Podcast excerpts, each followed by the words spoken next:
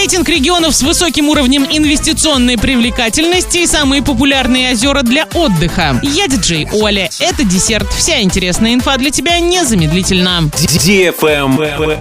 News. Оренбургская область оказалась на четвертом месте рейтинга регионов с высоким уровнем инвестиционной привлекательности. При этом она попала в топ аутсайдеров по состоянию окружающей среды. Агентство проанализировало регионы страны по 62 показателям, сгруппированных в 5 блоков. Инфраструктурные, экономические, социальные, финансовые ресурсы и состояние окружающей среды. На основе этих данных были выделены регионы с наивысшим уровнем инвестиционной привлекательности. Архангельская область, Москва, Краснодарский край, Приморский край, Ямало-Ненецкий автономный округ.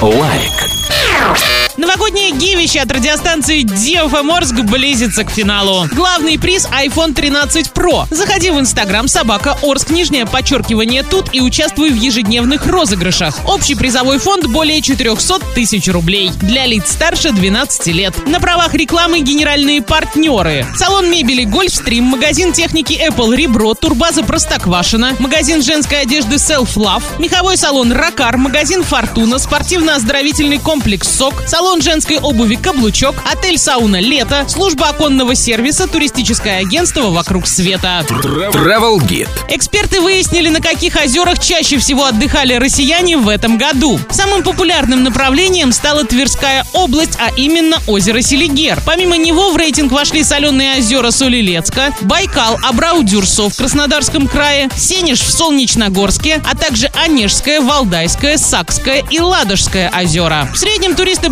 бронировали жилье на срок от 2 до 8 ночей и тратили от 1 до 4 тысяч рублей в сутки за человека. Дешевле всего обходился отдых в Саке – 1003 рубля за номер, а самый дорогой на Валдае – 4000 за день. На этом все с новой порцией десерта специально для тебя. Буду уже очень скоро.